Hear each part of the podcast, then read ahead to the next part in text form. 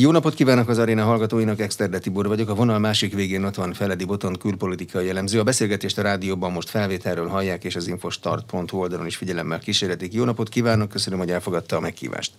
Jó Hivatalosan is az Európai Unió tag jelöltje lett Ukrajna és Moldova, ezt az Európai Tanács elnöke jelentette be. Az tag jelölté válásnak valami azonnali következménye van? Az az igazság, hogy nincs. Tehát a, a taggáválás folyamata önmagában háromszor igényli a tagállamok konszenzusos hozzájárulását. Tehát a tag jelöltségi státus megadása is már egy ilyen. Ugye ezekhez politikai kondíciók csatolhatók, erről van most is szó, ez még nincs nyilvánosság előtt, de nyilván ilyen típusú kondíció a háború vége, vagy az, hogy egyáltalán e, nem háborús területek e, formájában tudnak csak belépni országok az EU-ba a jelenlegi saját szabályai értelmében. Utána a tárgyalások megnyitása egy következő pont, és aztán maguknak a tárgyalások lezárásával a tagságá válás is még egy, egy hangúságra épülő döntés. A francia elnök azt mondja, hogy vállaltan politikai döntés született, nyilván az orosz agresszióval összefüggésben. Az orosz álláspontot a tagjelölté vállás bármiban befolyásolhatja, vagy csak akkor befolyásolhatná, ha mondjuk egy NATO-ról lenne szó?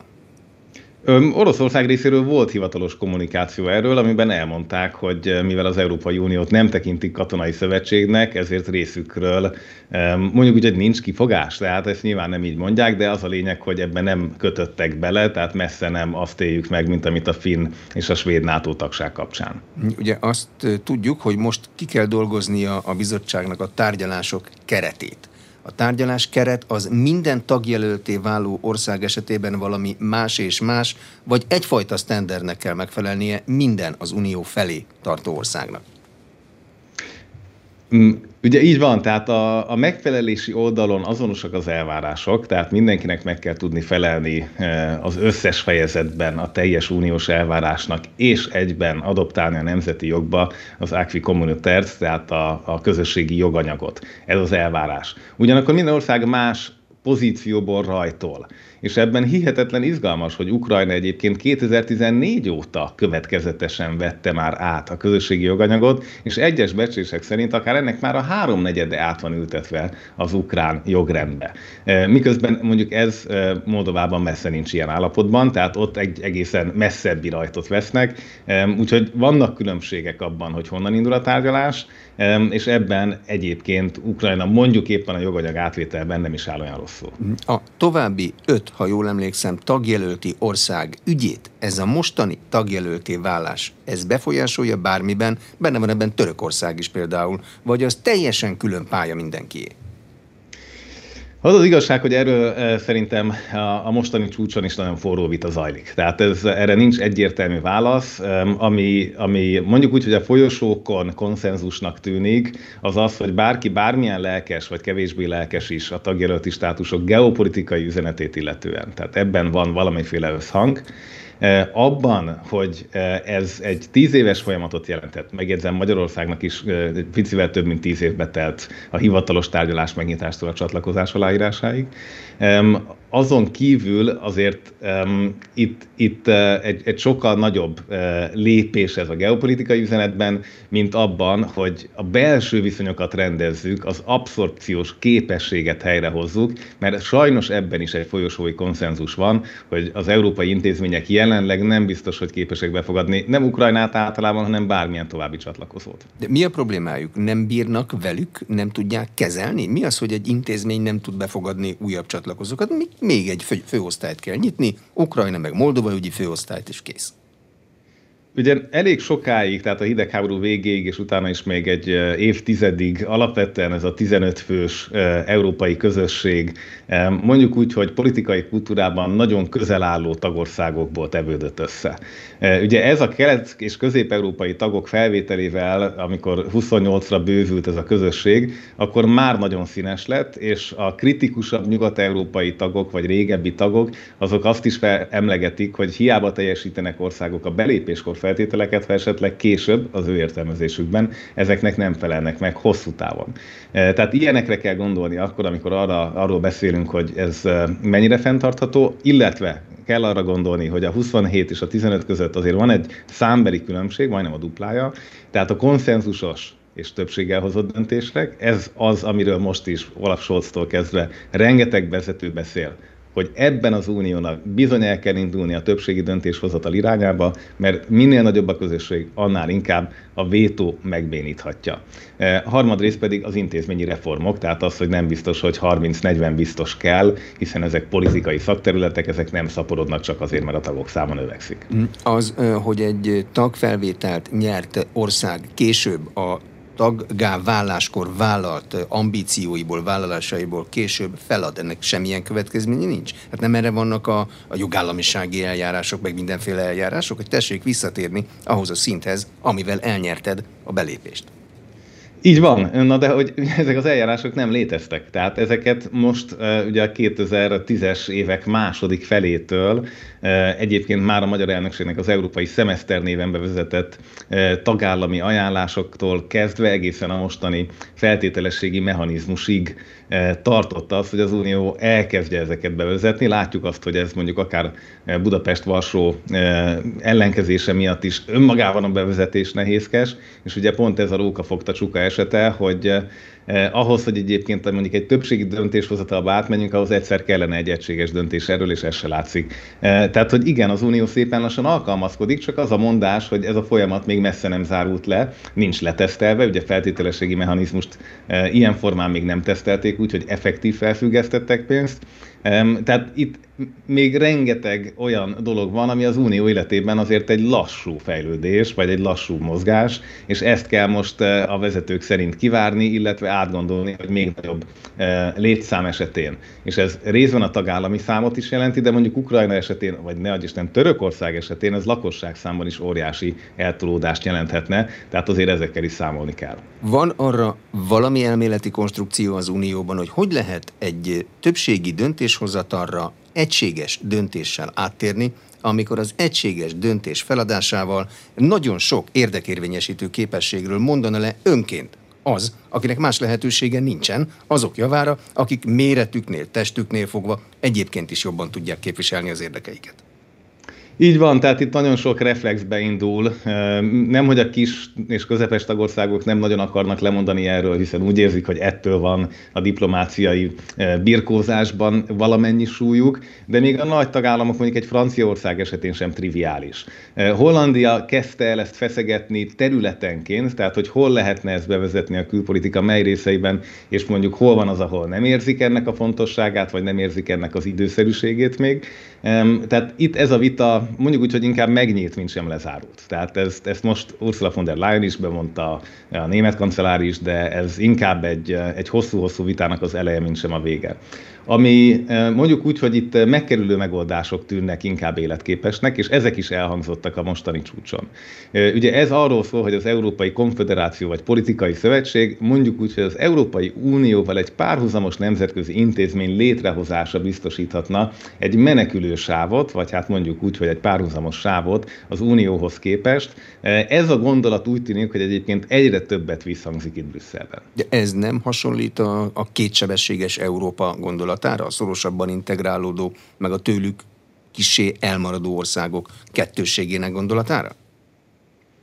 Mm, mondjuk úgy, hogy ez, ez az, a, a négysebességes meg a hatsebességes közötti különbség. Igen, tehát hogy ugye az EU-n belül is már több sebesség van, az eurozónától kezdve a Schengeni határokon át, tehát több, több zónának lehet, vagy maradhat ki valamelyik tagállam ezekből, és itt ugye ez részben egy más sebességet jelent, részben viszont, és ez az, amit szerintem a kelet-európai, közép-európai országoknak nagyon-nagyon közelről kell figyelni, eh, hogy eh, ne sérüljenek a nemzeti érdekeik. Eh, itt azért egy olyan kerülő út is lehet, hogy bizonyos forrásokat át lehet csoportosítani ezekbe a szervezetekbe. Tehát lehet, hogy egy védelmi együttműködést újraindítani egy teljesen új nemzetközi szervezetben egyszerűbb, mint beépíteni az európai akviba, joganyagba, és ebben az esetben kérdés, hogy bizonyos források át lesznek-e sorolva egy ilyen nemzetközi szervezetbe, ahol a döntéshozatal lehet, hogy már kezdetektől fogva teljesen más mechanizmusra épül. Végén persze mindig minden a pénzről szól, de honnan lehet forrást elcsoportosítani, amikor az Európai Unió közös költségvetése az töredéke csak a tagállamok által megtermelt saját nemzeti jövedelemnek. Nagynak tűnik, de azért nem olyan nagy pénz az. Nem, hogy nagyon nagy, hát abszolút nagyítóval kell keresni, tehát itt ugye az európai GNI egy-másfél százalékáról beszélgetünk, most attól függ, hogy ugye a rekonstrukciós alapot hogyan számoljuk ide, de az európai költségvetés minden szövetségi struktúrához képest is töredék méretű költségvetés. Tehát azt lehet mondani, hogy a tagállamok, ha hajlandók lennének mondjuk a kétszázalékos NATO-s költéseiket koordinálni, és ezeket akár egy közös alapon keresztül hatékonyabb fegyverbeszerzésekre fordítani, meg fejlesztésekre, ez az, ami mondjuk egy másik szervezetben is elképzelhető, de ennek egyébként megvannak a maga elindított útjai, ugye a PESCO-val és más együttműködésekkel, az Európai Védelmi Alappal, magár az unión belül is. Tehát itt megint az is kérdés lesz, hogy vajon ez a közösség így tovább megy, mert hogy itt megvan az a politikai értékközösség, ami mondjuk lehet, hogy egy más vallású, más vallási többséggel rendelkező országnál nincs meg, mondjuk egy Törökország esetén, vagy mégis a NATO-ban viszont együtt vagyunk a, a Ankarával. E, tehát itt számos kérdés van, hogy igazából hogyan tudja geopolitikai értelemben ezeket a perifériákat Európa magához vonzani úgy, hogy abban más nagyhatalmak ne menjenek bele. Végeredményben ez a kérdés erről szól. Technikailag az el van már képzelve, hogy hogy lehet egy 2%-ra feltornázott NATO költségvetés mellett egy európai védelmi együttműködést létrehozni, amikor arról azt mondják, hogy nem kell két NATO egy Európában, tehát az nem ugyanaz a haderő, de mégis ugyanaz a haderő, mert hát senki nem akar nyilván 4%-ot a költségvetéséből védelemre költeni, hogy az egyik fele a NATO-i, a másik meg a közös európai haderő. Mi a képlet itt? Mm, ugye itt mindig egy kicsit jobbnak tűnik a helyzet, mint amilyen, de ugye nincs arról szó, a NATO-nak sincsen állandó csapata, és az Európai Uniónak sincsenek állandó csapatai. Ugye ezek a nemzeti hadseregeknek az erre dedikált egységeit jelentik, akik adott misszióra gyűlnek össze. Tehát Magyarországon is van ugye ez az 1200 fős külföldön bevethető kontingens, aki a, a koszovói KFOR missziótól Afganisztánig megoszlott, hogy mikor, hol, milyen létszámban teljesített szolgálatot. Ettől ők a Magyar Honvédség állományában vannak, csak időlegesen külföldi parancsnokság alatt is tudnak működni. Tehát erről beszélgetünk. Tehát itt nem arról van szó, hogy feláll egy sereg, aminek lesz egy darab munkanyelve, mondjuk ezen milyen szép vita lesz. És Németek a... és a franciák között. Igen, például. Igen E, és akkor a NATO tagság miatt valószínűleg ez mégiscsak az angol lesz. Tehát, hogy hogyan lehet ezt a, a, a közös sereget elképzelni, ez egy, ez egy űrugrás. Itt sokkal inkább arról van szó, hogy a fegyverrendszerek számát csökkentsük Európában. Tehát egyszerűen a kétszázalékot hatékonyan elkölteni, ez az európai kihívás. Tehát jelenleg ugye az USA miközben óriási pénzeket tesz bele a fegyverrendszerek száma, sokkal kisebb az európaiaknál. Tehát egy tankból nincsen külön német, külön francia, külön angol változat, hanem van egy amerikai tanksorozat, és annyi. Most ehhez képest itt párhuzamosan történnek ezek a fejlesztések, és ezeket kell csökkenteni, tehát a 2%-ot hatékonyabban el lehet költeni, és ezt egy közös alapból nyilván egyszerűbb lenne közös beszerzésekkel, ráadásul ez az európai hadipar koordinált globális megjelenését is segíthetné. De hogy fognak abba belemenni a fegyvergyártó franciák, a fegyvergyártó németek és a NATO felé tartó, szintén fegyvergyártó svédek? Hogy a végül mégiscsak amerikai fegyvereket kell mindenkinek venni, hogy a dolog költséghatékony legyen. Hát sőt, ugye elindult a, a magyarországi fegyvergyártás is, e, és a csehek egyébként e, szintén nagyon komoly tényezők ebben a történetben, és a balkáni háborúban nem kevés cseh fegyver szerepel, tehát hogy itt mindenkinek megvan a maga kis e, érdekeltsége vagy területe ebben. Tehát itt nem nem látni, hogy ez, ez hol fog áttörést elérni. Én reál pessimista vagyok abban, hogy lámlám még egy ukrán háború sem azt a beszélgetést indította el, hogy most egyébként Európának milyen hadserege lesz, hanem a németek, amikor eldöntötték, hogy 100 milliárd eurót elköltenek, ebből kiderült, hogy egy részük az valószínűleg a legmodernebb hatodik generációs amerikai gépekre elmegy, és ez nagyjából az összeg közel fele. Tehát innentől kezdve ugye azért érezzük, hogy gondba vagyunk, ugyanúgy, mint a digitalizációban külföldi termékek között tud válogatni Európa. Albánia és Észak-Macedónia. Ez bármiben közelebb kerülhet, itt ugye Bulgária blokkoló államként áll az ügy elén.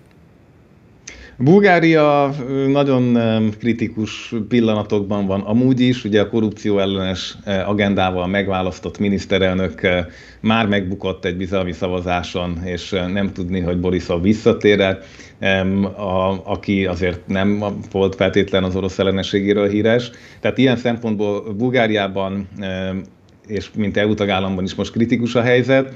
Elvileg a szofiai parlament erről tárgyal, hogy milyen módon kezeljék ezt. Elég erős rajtuk a európai tanácsi nyomás, különösen a francia elnökség nyomása, hogy rendezzék ezt a vitát Észak-Macedóniával, és hogy fogadják el mind a két oldalon a francia elnökségi javaslatot. Tehát előbb-utóbb ennek lehet valamilyen megoldása. Az ügy pikantériáját egyébként az adja, hogy korábban a bolgároknak volt kevesebb baj ezzel, és a franciák vétózták meg ugye a bővítést, tehát azért itt az Európai Unió nem bővítési története, az most csak egy újabb fejezetet ír.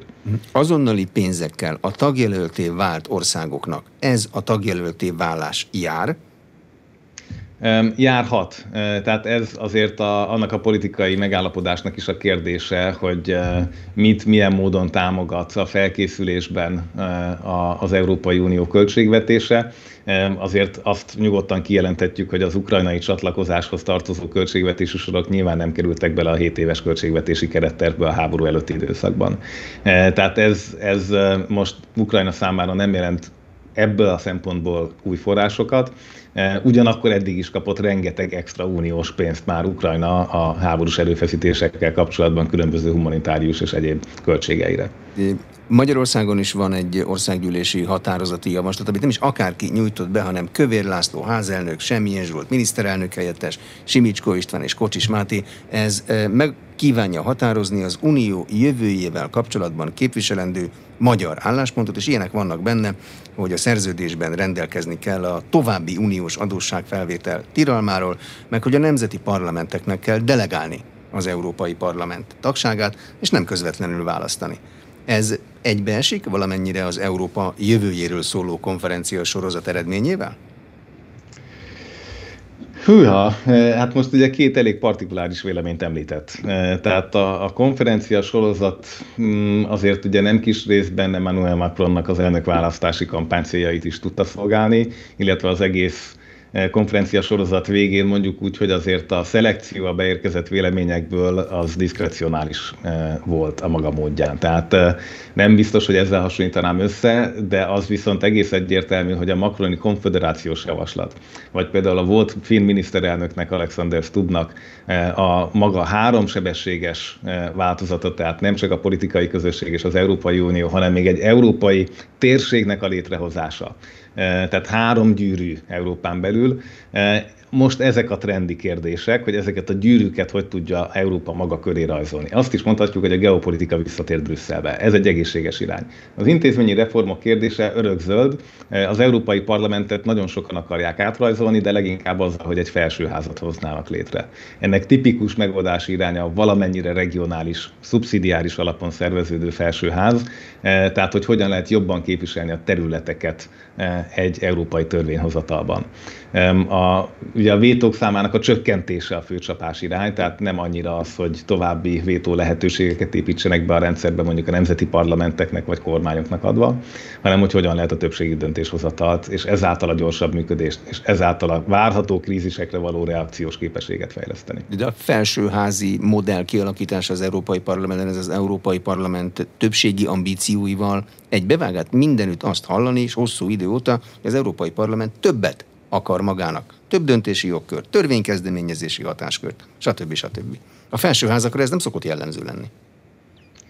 Mm, ugye a felsőházi gondolat az inkább így a, a, az alkotmányozók, illetve a tagállami kormányok körében fogalmazódik meg. Ugye az Európai Parlament egyébként pont úgy mögött, hogy az emlegetett magyarországi e, országgyűlési javaslat mondta, tehát a nemzeti parlamentek delegáltak képviselőket. Ugye ez volt a nagy váltás a 70-es évek végére, hogy a parlament átállt a közvetlen választásra. E, ugye a közvetlen választásban is még lehetnének egyébként fejleszteni valók, hiszen ez végeredményben egy tagállami választás, e, nem pedig nagy európai listák, tehát csak ugye a kis ernyő szervezetekben kapcsolódnak össze a párcsaládok. Úgyhogy a brüsszeli élet története egy intézményi harci élet történetével is leírható. Ebben a parlament is mindig több jogot akar magának, a tanács is mindig meg akarja tartani a jogait, és az Európai Bizottság is terjeszkedik, és az Európai Bíróság is terjeszkedik. Szerintem ez egy szervezet szociológiai alapvetés, tehát itt nem valami különleges dologról van szó. Ez mindig ilyen, ezek az intézmények részben abból élnek, és az intézmény vezetők abból szerzik a kredibilitásukat, hogyha a saját intézményeiket tudják erősíteni. Ameddig az unió hatáskörei terjedőben vannak, addig ez nem feltétlen egymás kárára történt, hanem ugye új hatáskörök bevonásával. A döntési jogköröknek nem természetes helye a nemzeti parlament meg a nemzeti kormány? Hát azoknak kell otthon elszámolniuk azzal, hogy mit döntenek, őket otthon közvetlenül választják több különböző választási rendszerekben. És végül ők számolnak parlamenti el. képviselőket is közvetlen választják, tehát akár ők is elszámoltathatók lennének. Más kérdés az, hogy mondjuk pont Magyarországon ennek a kultúrája nem nagyon van meg, eh, de más tagországokban azért eh, a választókkal való kapcsolattartásnak, a konstituenciának a jelenlétének, ennek a gondolatnak sokkal nagyobb hagyománya van. Tehát ez inkább politikai kultúra kérdése, eh, hogy mely közvetlen tisztviselőmet hogyan kérem számon. Az európai biztosokat is végeredményben a kormányok jelölik, tehát akarom-e a kormányom számon kérni, hogy hogy működik a bizottság. Nem egy, nem egy lehetetlen gondolat, de a hatáskörök elosztása a 21. században szerintem egy abszolút újra gondolandó feladat. Nem azért, mert szeretjük vagy nem szeretjük a nemzetállamot, hanem azért, mert olyan ügyek kerültek elő, amelyek nem mindig a nemzeti határok közötti szinten a leghatékonyabban megoldhatók. Van, amit lejjebb kell vinni, szubszidiaritás jegyében, mert lehet, hogy a Duna völgye az bizonyos döntéseket a határ két oldalán egyszerre igényelne, és lehet, hogy a digitalizáció és a klímaváltozás tipikus két példája azoknak az ügyeknek, amit nemzet, nemzeti fővárosok nem fognak tudni megoldani. Akkor se, ha nagyon erőlkednek, akkor se, ha Berlinnek hívják őket. De akkor, ha nem a nemzeti fővárosok oldják meg, akkor fölöttük mi lehet, aminek a döntését automatikusan elfogadják? Az Európai Parlament nem tűnik ilyennek, az Európai Bizottság sem tűnik ilyennek, a tanács, ahol az állam és kormányfők de ez a három szerv teljesen együtt dönt. Tehát itt nincs, itt nincs olyan, hogy néha a parlament dönt, néha a tanács dönt, néha a bizottság, hanem itt ugye egy törvényhozási folyamat van, vagy mondjuk úgy, hogy egy jogalkotási folyamat van, amikor alapvetően a tanács ad irányokat abban, hogy az Európai Bizottság milyen jogszabály kezdeményezéseket tegyen. Tehát Orbán Viktor, amikor ott ül az Európai Tanácsban, akkor a másik 26 eh, állam és kormányfővel megfogalmaznak következtetéseket, hogy az Európai Bizottságnak milyen területeken kell dolgozni. Ezt a bizottság kidolgozza, berakja a parlament elé. A parlament ezen elszöszmötöl, majd a végén a tanácshoz kerül a végleges verzió. Tehát ez egy ilyen eh, körhinta, ahol egyetlen intézménynek sincs teljhatalma. Sőt, tehát ez, eh, ez szerintem így elég jó ki van találva, hogy az intézmények ellensúlyozzák egymást, és más-más érdekeket tudnak megjeleníteni. A uh, gyorsaság az elegendő?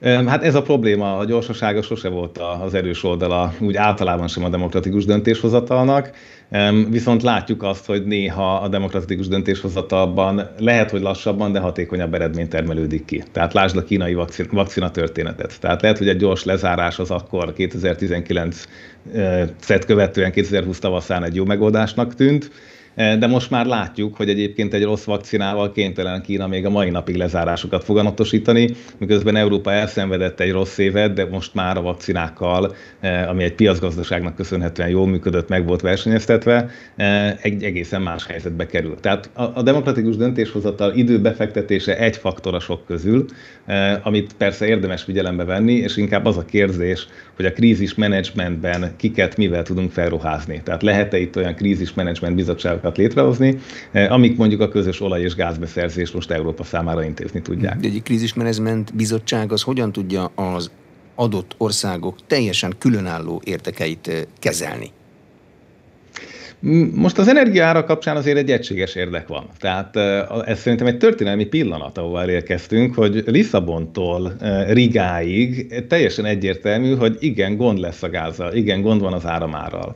Amikor Sánchez spanyol miniszterelnök is azzal jön, hogy az áramárral kell valamit csinálni, és a Mitsotakis görög is azzal érkezik meg, hogy már pedig kell egy felső ársáv, ársapka a nagy volumenű gázszerződéseken, ez azért mutatja azt, hogy most éppen megérnek azok az ügyek, ahol van közös érdek, ahogy a vakcina beszerzés közös érdek, ahogy a benzin mm, olajszármazékok közös érdek, ez szépen lassan bejön. Itt ugye a kérdés az az lesz, hogy az egyes államok infrastruktúráiban található különbséget hogyan tudja jól kezelni az Európai eh, Bizottság vagy az Európai Tanács, akár saját magán belül. Tehát lásd a tengerpart-tengerpart hiánya kérdést, az LNG terminál kérdést. Eh, ezek azok, amikben a szolidaritásnak vissza kell köszönni, és ettől működik egy politikai közösség, ha ez létezik. Infrastruktúrális hiányosságokat pénzzel szokás kezelni, ahol nincs finomító, meg cső, oda valakinek építenie kell. Van más mód? Tehát az, hogy, hogy hát egyet, együtt érzek veled, de nálad hideg lesz, mert nincs tengerpartod, meg nincs csöved, az nem sokat fog, nem lesz nagyon biztató. Na és pont ez, hogy mindig lesz infrastruktúrális különbség valamiben. Tehát az, hogy Olaszország, Magyarország, Spanyolországon mentek át a menekültek 2015-től kezdve, hogy a Dublini rendszer ezekre az országokra helyezte ugye a súlyát annak, hogy a, az első beléptetés országába küldhetők vissza ezek a menekültek, ez a mai napig egy tartós egyensúlytalanságot eredményez, amire igenis nehezte joggal Aténtól Rómán át Madridig a, a déli mediterrán sáv.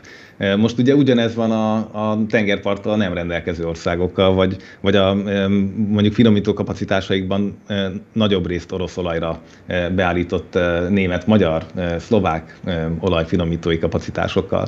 Tehát, hogy mindig lesz ilyen, és ezért egy politikai közösségben, ezt én úgy hívom, hogy az ismételt játékoknak. Tehát az, hogy ma nekem, holnap neked, ez tarthatja fenn ezt a közösséget, mert mindig lesz, ahol éppen nekünk van több, és mindig lesz, ahol éppen mi szorulunk rá a szomszédra, és ezekben az ismételt játszmákban volt az Európai Unió egy jó ideig erős, és ez az, amit most megint csak picit megtépázott a történelem szele. Mivel lehet érthetően leírni az Európai Unió, Oroszország meg Kína mozgását ebben a covidos és most már háborús helyzetben is? A geopolitika újjáéledése az, ami eh, teljesen egyértelműen rányomja a bélyegét a 2022-es gondolkozásra. Tehát egyszerűen visszajutottunk oda, hogy igen, a nyersanyagok számítanak, eh, nem csak az energia, hanem a fémek, a teljesen mezei fémek is, nem csak a ritka földfémek, eh, látjuk a papírhiányt, tehát a fa, és számítanak a kapacitások, tehát azok a klasszikus feldolgozó ipari képességek, eh, hogy mi történik a csirkével, ha levágjuk, hol vannak raktározó egységek, ki tudja eltenni a búzát, ugye most Ukrajnának ilyen típusú kihívással is szembe kell néznie, tehát egy, egy abszolút fizikai azt gondoltuk, hogy régi, hagyományos 19. századi, de igazából ugyanolyan 21. századi problémával nézünk szembe, mert véget ért az a globalizációs pillanat, amikor mindig mindent el lehetett szállítani a világ bármely pontjáról bármely pontjára. Tehát ez, ez, a, ez a keret, ez adja a stabilitási nehézségeit a mi társadalmainknak is, és a kínainak is, csak máshogy, meg az orosznak is, csak máshogy. És ebben most ugye a kínaiak gyakorlatilag Xi Jinpingnek a 12-es elnöki székbe való beülése óta egyre biztosabban érzik azt, hogy ők már pedig lehet, hogy 50 év múlva, de valamikor a sinocentrikus világrend elkerülhetetlenül elérkezik. Ugye ez az ő e, axiomájuk, vagy az ő hittételük. Ezzel szemben ugye Európában is erősödnek a hangok, hogy igenis az euróatlanti térségnek, Európának magának is autonóm lábakra kell állnia, és Oroszország pedig miközben elfogadta Ugye ezt hivatalosan úgy mondják, hogy az idősebb nővér szerepét Peking mellett, érdekes, ugye, mert idősebb, de azért mégiscsak gyengébb. A, ebben a tandemben, ami gyakorlatilag azért a 90-es évek elejétől alakult Moszkva és Peking között, Európa most hirtelen egy nagyon kellemetlen hideg, ugye zuhanyos ébresztő mellett találta magát, annak ellenére, hogy már korábban eh, dobálták kékkockával, nem csak 2014 óta, hanem korábban. Eh, tehát most megfizetjük az árát annak a hiányosságnak, hogy Európa egyszerűen nem fogadta el ezt a geopolitikai realitást korábban, és eh, annak a mondjuk úgy, hogy a nemzetközi kapcsolatok értelmében liberális álomnak, hogy a világkereskedelem mindenképpen békét hoz. De azt akarta el az Európai Unió döntéshozóinak szemét, hogy olajozottan működött a, a, a globális ellátási láncok rendszere? Tehát bármit, bármikor, bárhonnan be lehetett szerezni? Ugye van egy a, tehát a demokráciák működésében az egy, eh, ha nem is ahilles sarok, de mindenképp gyenge pont, amikor összeér a negyedéves kapitalizmus a négy éves választási ciklusokkal. Eh, tehát amikor jól megy a negyedéves üzlet az oroszországi gáz és olajmezőkön a nyugat-európai, amerikai eh, megfelelő vállalatoknak, akkor a politikai kapcsolatokat ők más irányba terelik, mint amit a politika egyébként hosszú távon érdekfelismerés mellett kellene, hogy válasszon. Ennek az árát fizetjük meg. Ezt pedig nyilván Moszkva is tudja, meg maga ugyan Peking is tudja, ezért a politikai gazdaságszerző eszközöket, hívják ezt Gazpromnak vagy együtt egyevezetnek, ezeket rendkívül ügyesen, taktikusan, kitartóan és türelmesen építették be az európai rendszerekbe, már pedig a demokratikus rendszerben mindig lesznek politikai elérések, lesz lobbizásra legális és illegális lehetőség, és ezekkel értek is ezek a szomszédos régiók. Tehát ennek az árát, az immunrendszer hiányának az árát fizetjük meg. De azt nehéz volt felismerni, hogy egy egyoldalú orosz energia függés az előbb vagy utóbb problémákat fog okozni? Vagy nem volt nehéz felismerni, csak éppen emiatt a lobby tevékenység meg a negyedéves üzleti sikerek miatt még nem törődtek vele, ráérünk arra még. Ugye hát, mint minden ilyen esetben két feltevés van. Az egyik, hogy igazából volt olyan ember, aki a kockázatával tisztában volt, de ezt lesöpörte eh, pőre anyagi érdekek miatt. Vagy pedig volt olyan naív személy, aki egyszerűen nem akarta látni ebben a kockázatot, mert azt gondolta, hogy ez a kölcsönös függőség valóban mind a két oldalon annyira kölcsönös, hogy a másik oldal se fog háborút indítani Ukrajna ellen, vagy bárki más ellen. Azt hiszem, hogy ez a kettő keveredik. Tehát nagyon érdekes, hogy Scholznak a tanácsadója Plötner a külügyi ügyekben régóta a szocialisták körül mozgó tanácsadó, még a héten is el tudta azt mondani, hogy már pedig itt sokkal óvatosabbnak kéne lenni, és nem szabadna ennyire előre szaladni a szankciókkal, és Kínával kapcsolatban is óvatosnak kell lenni, e, miközben meg nagyon sokan pont az ellenkezőjét látják, hogy már pedig most kell leépíteni a függőséget, pont azért, hogy Európa stratégiai cselekvési szabadsága megteremtődjön. E, na most ezen lehet vitatkozni, hogy e, mikor melyik olvasat reálisabb. Ugye a háború előtt azt tanította nekünk nagyon sok szakértő, hogy kölcsönös a függőség az energiát eladó, meg az energiát megvevő térség között egymás nélkül nem élhetnek. Ehhez képest most azt látjuk, hogy Kína egyre nagyobb tételben veszi meg azt, amit más irányba nem lehet eladni. Ezt kihagyták a számításba? Mm, nem volt kihagyva a számításból, és ugye ez a gázra azért igazából nem lesz igaz, mert felső kapacitásos az a szibériai vezeték, ami létezik, a következő megépítése pedig több mint öt évben is nyugat-európai technológiákba kerülne. Tehát itt az olajnál forog fönt ez a kérdés, és nem véletlen volt az a politikai vitává sajnos nem kellően átalakult szakértői vita, hogy a büntetővám vagy pedig a teljes olajszankció lenne a hatékonyabb megoldás. Tehát ami ezt, de ez csak az energiaszektor a probléma az inkább a kockázatvállalási eh, képességek közötti különbségben van szerintem. Tehát amíg Putyin hajlandó megkockáztatni több százezer orosz fiatal életét, azért, hogy egy ukrajnai háborút elkezdjen megvívni, aminek legalábbis a közvetlen anyagi profitja hát sokkal nehezebben fordítható le, eh, addig Nyugat-Európa vagy az euróatlanti térség is eh, sokkal kevésbé hajlandó egy háborúba belemenni, egy vérontásba belemenni a saját katonáival. Eh, tehát amíg a kockázat vállalási képességek között ekkora különbség van, amíg azt mondják, hogy ha 100 millió orosznak fél évig nehezebb lesz az élete, akkor na bum, mi történik? Eh, mi pedig, ugye ez az Európai Tanács arról szól, hogy télen lesz-e fűtés Európában. És ezt egyre inkább nyíltan mondják ki most már az európai állam és kormányfők, hogy mennyire kritikus helyzet tud elkövetkezni. Nem véletlen, hogy Németország a háromból kettes fokozatba kapcsolta ugye a gázügyi katasztrófa helyzet fokmérőjét. Tehát ha ezeket nézem, akkor ez az a hogy milyen szép szóval lehetne ezt mondani. Nem akarom azt mondani, hogy elkényelmesedés, mert nem erről van szó, hanem egyszerűen a különböző társadalmi fejlődések ilyen pozícióba hoztak minket, és ezért került Európa oda, ahova került minden, minden mostani ebből fakadó kihívásával együtt. De ez egy behozhatatlan, hát idézőjelben mondva versenyelőnynek tűnik Oroszország számára, hogy ő képes megkockáztatni a saját népe terhére egy háborút, míg az Európai Unió egy országa sem kívánja ezt megtenni, mert a saját népét senki nem kívánja sanyargatni. Hát ez behozhatatlan. Ez valószínűleg ezen, ebből az aspektusból behozhatatlan, de azért messze nem csak ez az aspektus létezik. Tehát amikor, amikor mm, látjuk a kiberháborút is kibontakozni emellett, azt, hogy az oroszok messze nem tudták még Ukrajnát sem legyalulni az internet térképéről, sőt, az ukrán titkosszolgálat kifejezetten hatékonyan használta ki az önkéntes százezres kiberharcosok csapatait amikor egyszerűen nem tudjuk feldolgozni a kiszivárogott eh, terabájtnyi dokumentumok mennyiségét az Orosz eh, Föderációból, mert olyan mértékben, olyan gyorsasággal jönnek ki ezek minisztériumokból, cégekből, postától kezdve a Nemzeti Bankig. Tehát azt hiszem, hogy itt egy aszimmetrikus háború zajlik, ki a maga Jolly Joker kártyáit igyekszik megjátszani, és egész őszintén ezek így a 21. századra annyira különbözőek lettek, hogy ettől tűnik ez egy ilyen hibrid furcsa háborúnak.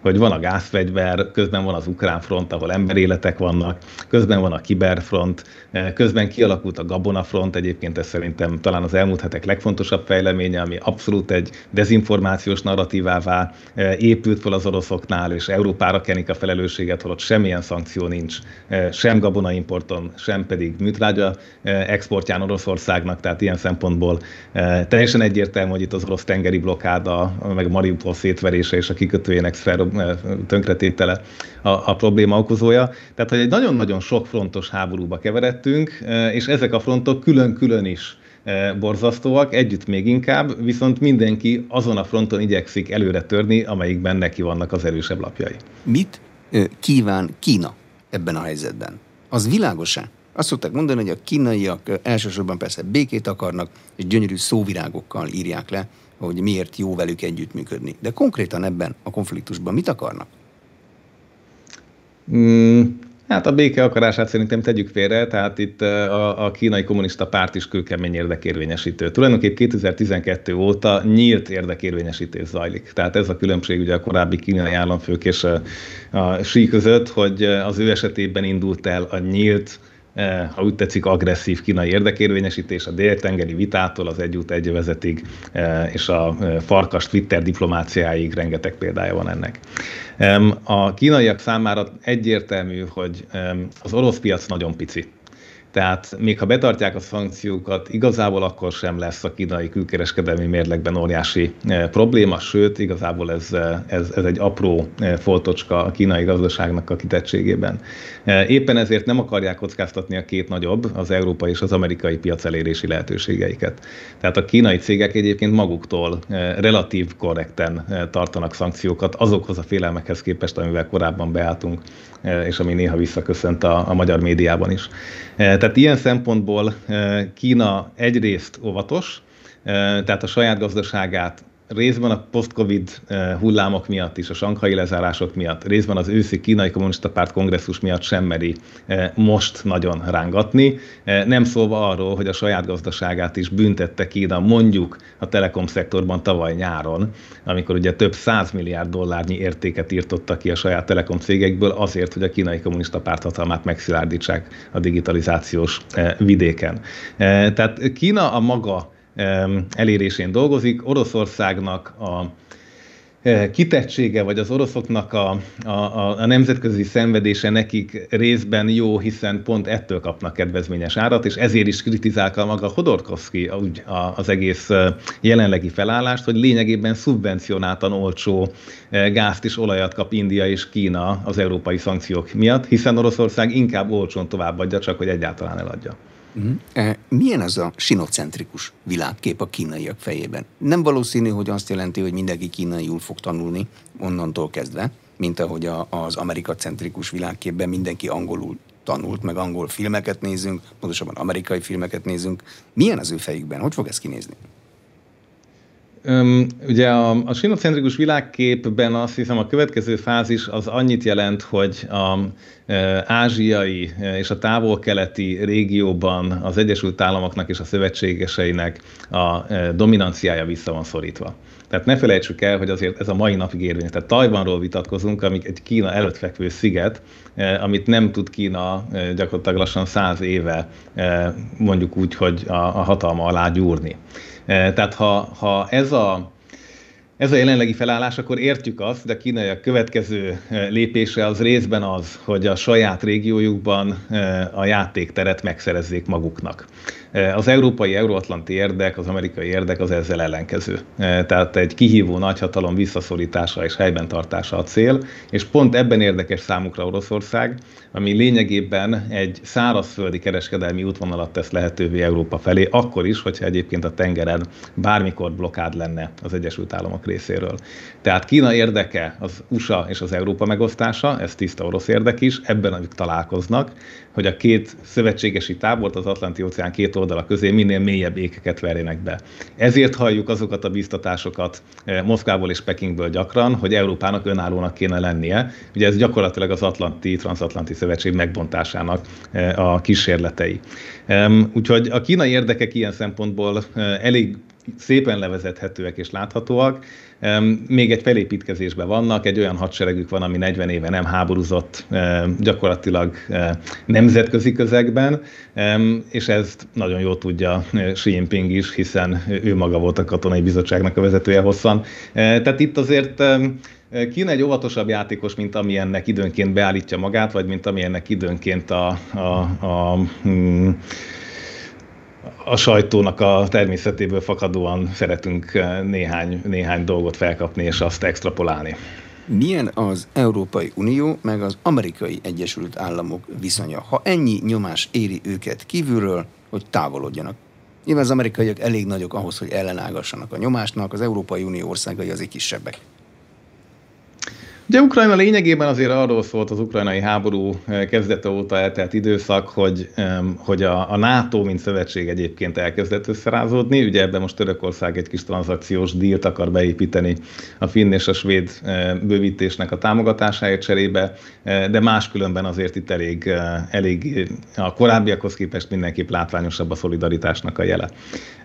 Ugye abban is látható azért a mozgás, hogy az európai politika a tagállamok többségében Kína ellenesebb fordulatot, vagy Kína kritikusabb pozíciókat vet föl, ez pedig automatikusan Washingtonhoz közelíti a tagállamok nagy részét. Tehát inkább kezd kialakulni egy olyan együttműködés, hogy lehet Washingtonnal dolgozni. Itt a félelem nem külpolitikai. Tehát az az igazság, hogy ha valami az európai-amerikai tandemet meg tudja recsenteni, az belpolitikai jellegű, mégpedig talán éppen a 2024-es Trump-féle republikánus vonal, ami mind Ukrajnával, de általában is egy sokkal inkább eh, az amerikai izolacionalizmus, tehát elszigetelődésnek a, a külpolitikáját támogatja most legalábbis szóban mindenképp, ami azt jelenteni, hogy kevésbé segíteni Európát. Tehát Európában egy ilyen kettős nyomás van, hogy részben tartani a szövetséget, részben felkészülni arra, hogyha nem Európa miatt ér ez a szövetség egy nehezebb szakaszba. De az biztos, hogy ha Donald Trumpot 24-ben újra választják, akkor elkezdődik az amerikai elszigetelődés. Hát Donald Trump a NATO-ról is egész mást mondott elnökségének későbbi szakaszában, mint az első napokban. Szokták hát azt is mondani, szokták, hát szokták azt is mondani, hogy az amerikai vezető politikusok, mire átmennek azon a borzasztó csatán, hogy elnökök lesznek, addigra azért Amerika érdekéről nagyjából ugyanazt szokták gondolni. Um, ez, ez azt hiszem, hogy Trump kivételével egyébként eléggé igaz lenne nagyon sok mindenre, és mondjuk a Kína, Kínával szembeni stratégiai ellenségi vagy ellen, ellenfél pozíciónak a felvétele az azért papíron mind a demokratákra, mind a republikánusokra most már jellemző. Az Európához való viszony, a NATO-hoz való viszony, Trumpnak ugye a Helsinki Putin-Trump találkozója, ezek azért más üzeneteket is küldtek, még akkor is, hogyha az establishmenten belül egyébként megvoltak az orosz héják hangjai is. De pont a bizonytalanság a probléma. Tehát egy ilyen kapcsolatban, ahol megint csak ismételt játszmákra épül, a bizalomra épül, hogy ha ma én csinálok neked valamit, ami nekem többe kerül, akkor holnap te ezt hajlandó leszel viszonozni, egy szívességbankot meg tudunk nyitni. Amikor ez működik, onnantól kezdve illetve lehet e, a szövetség működőképes, akkor is, amikor időnként kőkemény érdekérvényesítés zajlik a háttérbe. Tehát ne nagyon legyenek kétségeink, nyilván megvan a súlycsoportbeli különbség az óceán két partja között, e, ez gazdasági érdekekben ugyanúgy látszik, nézzük meg a nagy internetvállalatok európai adózása körül kialakult problémákat, Trump által bedobott büntetővámokat, tehát itt azért e, ez a kapcsolat is a maga érdekérvényesítésével kőkeményen megküzd, de amikor a külső ellenségekről van szó, az a kérdés, hogy ott össze tud-e jobban fogni. De az látszik, hogy az amerikai Egyesült Államok mit gondol az Európai Unióról? Gondol-e egyáltalán valamit róla, vagy csak egy-egy uniós országról gondol valamit? Mm, Hát ez egy, ez egy nagyon érdekes kérdés, és nagyon messzire elvezetne, mert az egész amerikai gondolkodásban nekem az a visszatérő tapasztalatom, hogy Brüsszel alul van becsülve. E, tehát tulajdonképp súlycsoportján alul van kezelve Brüsszel, egy picit kevésbé látható, nincs azonosítva Washingtonnal, ami egy nemzeti e, főváros, e, miközben valahol hasonlítanak a funkciók a brüsszeli és washingtoni, a washingtoni szövetség és a brüsszeli uniós kompetenciaelosztások egyes részein. Tehát éppen ezért egy történelmi útvonal függőség miatt a nagyállamokkal való konzultáció részben egyszerűbb, részben pedig logikusabbnak, organikusabbnak tűnik. Tehát nehezebb kezelni Európát. Ez tényleg egy sui generis intézmény, és ez kívülről egy, egy, egy fura történet. Ha mi, gondoljunk bele, hogy ha mi belülről mennyit küzdünk azon, hogy jobban megértsük Európát, egyáltalán értsük Európát, akkor ez egy külső szereplőnek milyen nehézséget okoz. Volna közös külpolitika, nem csak közös külpolitikai főképviselő, tehát mindenki ugyanazt mondaná. Ha volna közös hadsereg, nem csak annak tervezete, akkor ez egy másik helyzet lenne? Amerikai Abszolút, szempontból? Igen. Igen, igen. Ugye ez a, ez a klasszikus, hogy ha Kissinger tudta volna, hogy kit kell felhívni Európában, akkor hívta volna Európát. E, csak most kérdés, hogy a németeket kell hívni, ha valamit el akar intézni, a Borelt kell hívni, e, vagy Ursula von der leyen vagy pedig e, be kell jelentkezni az Európai Tanácsülésre, mint Zelenszky teszi most már sokat szóra. Tehát ilyen szempontból is látjuk, hogy egyes országok más-más technikát választanak akkor, amikor az unióra befolyást akarnak gyakorolni. Úgyhogy igen, nyilván az egységesedés kifelé az segíthetni ezt a kapcsolattartási jelleget is, és erre lesz szüksége, tehát messze nem csak Amerika a probléma, de mondjuk ugyanez van Észak-Afrikában is.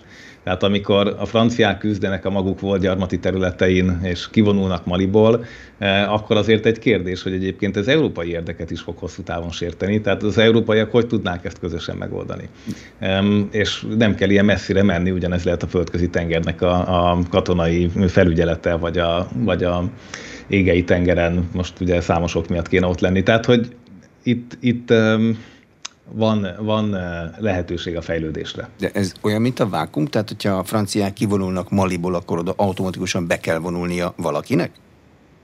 Hát ez ugye pont ezért is történt, hiszen eh, megjelentek az oroszok is, és támogatják eh, Ugye ez az egész szubszaharai terület az iszlám államnak a korábbi szövetségeseivel átitatott terrorszervezetekkel bőven ellátott rész. Tehát itt ők különböző finanszírozásokból hadurak működnek, ilyen radikális ideológiával, és eh, bizony az oroszok a Wagner csoporton keresztül máshogy megtalálják az utat hozzájuk, ahogy azt is látjuk, hogy a kínaiak a maguk módján ugyanúgy a, a korrupcióra kész kormányzatokkal nagyon könnyen kötnek üzleteket az egész afrikai régiókban. De van, Tehát itt, itt van egyébként valamilyen eh, ábra vagy elmélet arra, hogy egy országnak eh, mekkora az érdekérvényesítési rádiusza. Szokták mondani, hogy Amerika világhatalom, akkor az egész világ. Oroszország szeretne világhatalom lenni, neki is hatalmas területe, Kínának is hatalmas területe. E, az Európai Unióról nem szokták azt mondani, csak azt, hogy például Líbiát nagyon szeretné ellenőrizni, hogy ne jöjjenek át olyan nagyon sokan. Tehát az kb. addig terjed. Van erre valami kép, hogy kinek meddig? Hát ugye itt az aspiráció és az eszközök közötti egyensúly a kérdés. E, tehát a, a kínaiak például elismerik Oroszországnak a diplomáciai képességeit, és azt, hogy ebben a szovjet tapasztalatok miatt is egy sokkal nagyobb tárházát fejlesztették ki az eszközöknek, mondjuk így. E, miközben az oroszok elismerik, hogy Kínának a gazdasági befolyásolási képessége nyilván az erőforrások miatt is sokkal-sokkal nagyobb. Azt is mondhatjuk, hogy Észak-Korea, miközben egy elszigetelt, nagyon sok nyomorban szenvedő ország, mégis a kiberhadserege abszolút aszimmetrikus csapásokra is képes, és egyébként az ország anyagi ellátását is tudta biztosítani elég sokáig sokféle módon kriptovalutákon keresztül, vagy éppen hekkeléseken keresztül. Az Európai Uniónak ugye a közös külső fellépésre az erőprojekciós képessége nincsen meg. Tehát ezt, ezt minden egyes alkalommal újra kell tárgyalni, hogy kik akarnak eljönni, és ott mit fogunk csinálni, és mire ebben megegyeznek, addigra az a konfliktus általában e, messze-messze túlélesedik a, a, a szükségesnél. Éppen ezért csak így a volt területekre korlátozódik, miközben az oroszok egyébként mondjuk úgy, hogy e, tudnak válogatni a területek között, tehát megjelennek Nicaraguában, Venezuelában, a Közép-Afrikai Köztársaságban, Maliban, Szíriában, tehát elküldik azokat az üzeneteket, hogy ha akarunk, ide is el tudunk menni. E, nyilván nem tudnának egy teljes latin-amerikai kontinensen gazdasági befolyásolási tevékenységbe kezdeni, de nem is ez a céljuk. De Kubáig már nem jutnak el, annak a világnak vége. Az oroszok. Kuba azt hiszem, hogy most nem, nem, nem számolható az orosz erős terepek közé, így van. Köszönöm szépen. Az elmúlt egy órában Feledi Boton külpolitikai jellemző volt az Inforádió arénájának vendége. A beszélgetést a rádióban most felvételről hallották, és az infostart.hu oldalon is figyelemmel kísérhetik. Köszönöm a figyelmet, Exterde Tibor vagyok.